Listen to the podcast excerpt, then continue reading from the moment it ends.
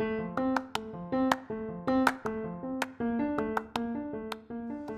oi, gente! Aqui quem fala com vocês é a Lívia Beatriz e você está ouvindo o podcast Valendo com a Lívia. Hoje a gente vai ter um episódio especial de leitura de poesias, porém, desta vez eu vou focar 100% em poesias brasileiras.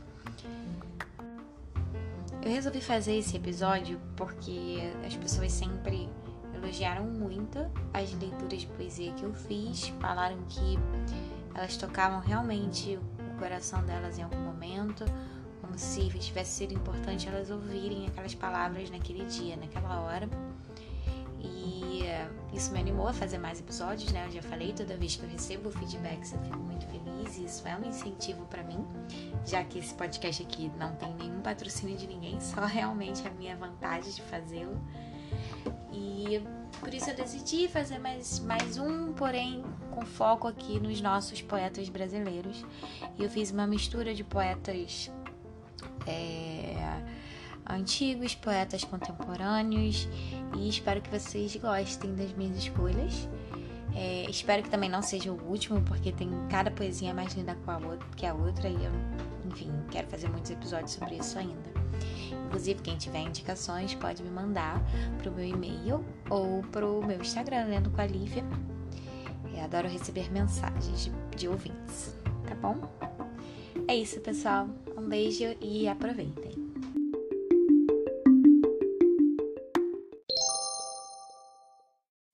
A poesia que eu vou ler agora é do livro Textos Cruéis Demais para Serem Lidos Rapidamente, Onde Dorme o Amor. Esse livro ele foi composto por quatro escritores: Igor Pires, Gabriela Barreira, Letícia Nazaré e Malu Moreira. Eu não consigo saber exatamente qual escritor escreveu essa poesia, mas é um compilado dos quatro.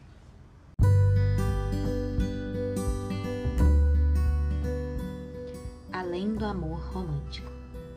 Por muitas vezes senti o amor.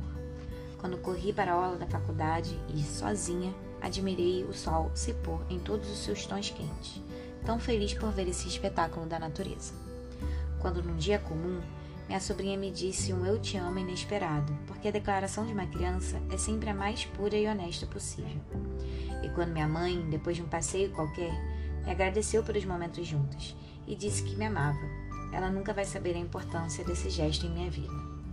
Senti quando meu pai me perguntou se estava tudo bem, porque ele se importava, e muito com a minha felicidade. E eu talvez não tenha demonstrado, mas me tocou, e ainda me lembro, e, só por ter acontecido, já me faz melhor em momentos tristes.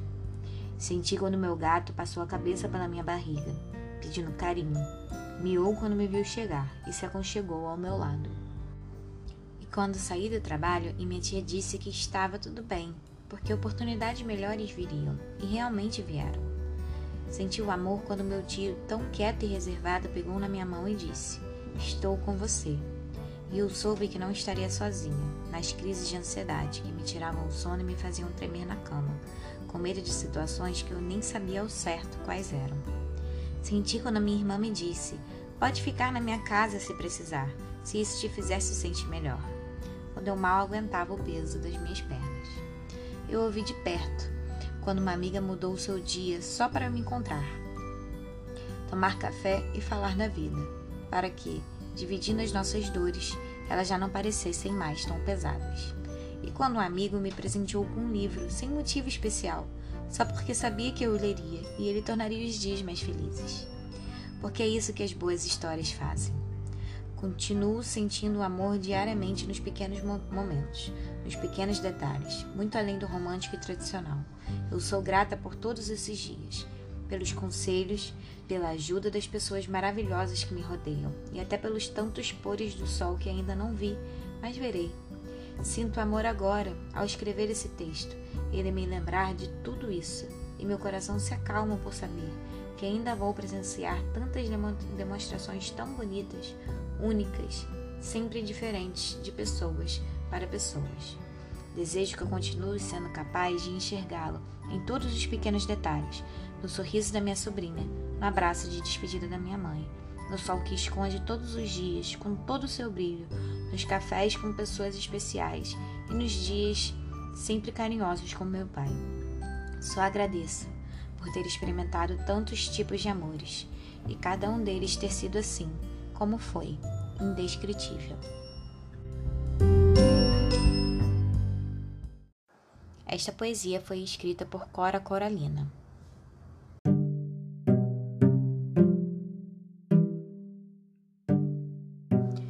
Não te deixes destruir, ajuntando novas pedras e construindo novos poemas. Recria tua vida, sempre, sempre. Remove pedras e planta roseiras e faz doces. Recomeça. Faz de tua vida mesquinha um poema e viverás no coração dos jovens e na memória das gerações que hão de vir. Esta fonte é para uso de todos os sedentos. Toma a tua parte. Venha a estas páginas e não entraves seu uso aos que têm sede. Esta poesia foi escrita por Riane Leão.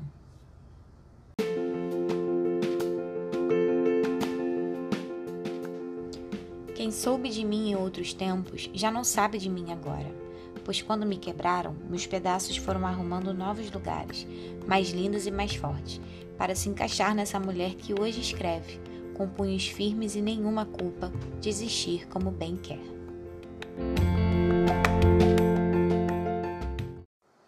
Esta poesia foi escrita por Braulio Bessa.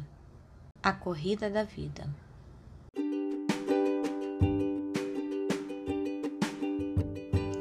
Na corrida dessa vida é preciso entender que você vai rastejar, que vai cair, vai sofrer. E a vida vai lhe ensinar que se aprende a caminhar e só depois a correr.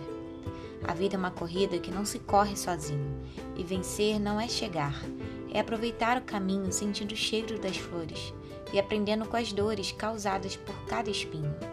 Aprenda com cada dor, com cada decepção, com cada vez que alguém lhe partir o coração. O futuro é obscuro e às vezes é no escuro que se enxerga a direção. Esta poesia é do livro Textos Cruéis Demais para Serem Lidos Rapidamente, Onde Dorme o Amor, escrito por quatro autores: Igor Pires, Gabriela Barreira, Letícia Nazaré e Malu Moreira.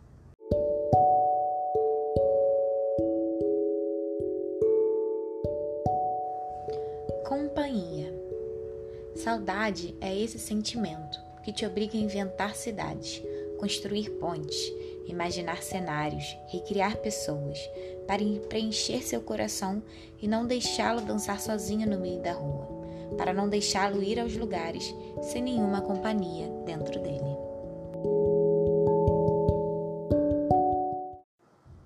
Esta poesia foi escrita por Conceição Evaristo.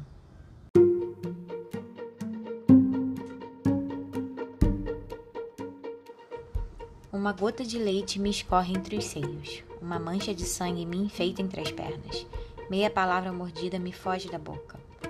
Vagos desejos insinuam esperanças. Eu, mulher, em rios vermelhos, inauguro a vida. Em baixa voz, violentos tímpanos do mundo. Antevejo, antecipo, antes vivo, antes agora o que há de vir. Eu, fêmea matriz, eu, força motriz. Eu, mulher, abrigo da semente, moto contínuo do mundo.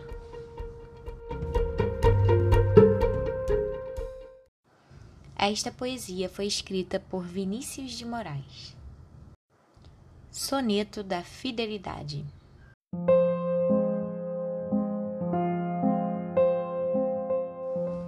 De tudo ao meu amor serei atento, antes e com tal zelo, e sempre e tanto, que mesmo em face do meu maior encanto, dele se encante mais meu pensamento.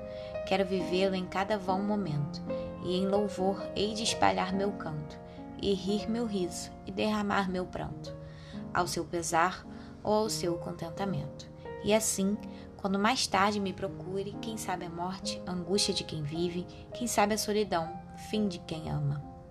Eu possa me dizer do amor que tive, que não seja imortal, posto que é chama, mas que seja infinito, enquanto dure.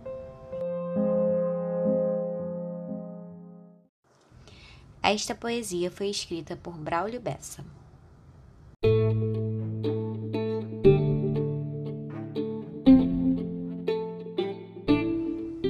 procurei entender qual é a receita da fome, quais são seus ingredientes, a origem do seu nome.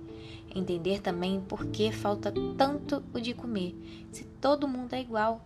Chega a dar um calafrio saber que o prato vazio é o prato principal. Do que é que a fome é feita se não tem gosto nem cor, não cheira nem fede a nada e o nada é o seu sabor? Qual é o endereço dela? Se ela tá lá na favela ou nas brenhas do sertão? É companheira da morte, mesmo assim não é mais forte que um pedaço de pão. Que rainha estranha é essa que só reina na miséria, que entre milhões de lares sem sorrir, com a cara séria, que provoca dor e medo, e sem encostar um dedo, causa em nós tantas feridas.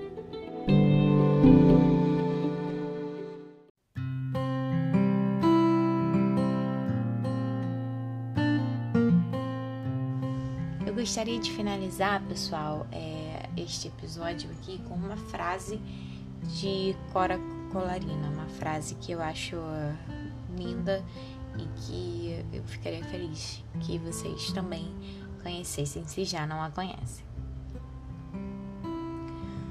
Não sei se a vida é curta ou longa demais para nós, mas sei que nada do que vivemos tem sentido se não tocamos o coração das pessoas. Muitas vezes basta ser, colo que acolhe, braço que envolve, palavra que conforta, silêncio que respeita, alegria que contagia, lágrima que corre, olhar que acaricia, desejo que sacia, amor que promove. E isso não é coisa de outro mundo, é o que dá sentido à vida, é o que faz com que ela não seja nem curta nem longa demais, mas que seja intensa, verdadeira, pura enquanto durar.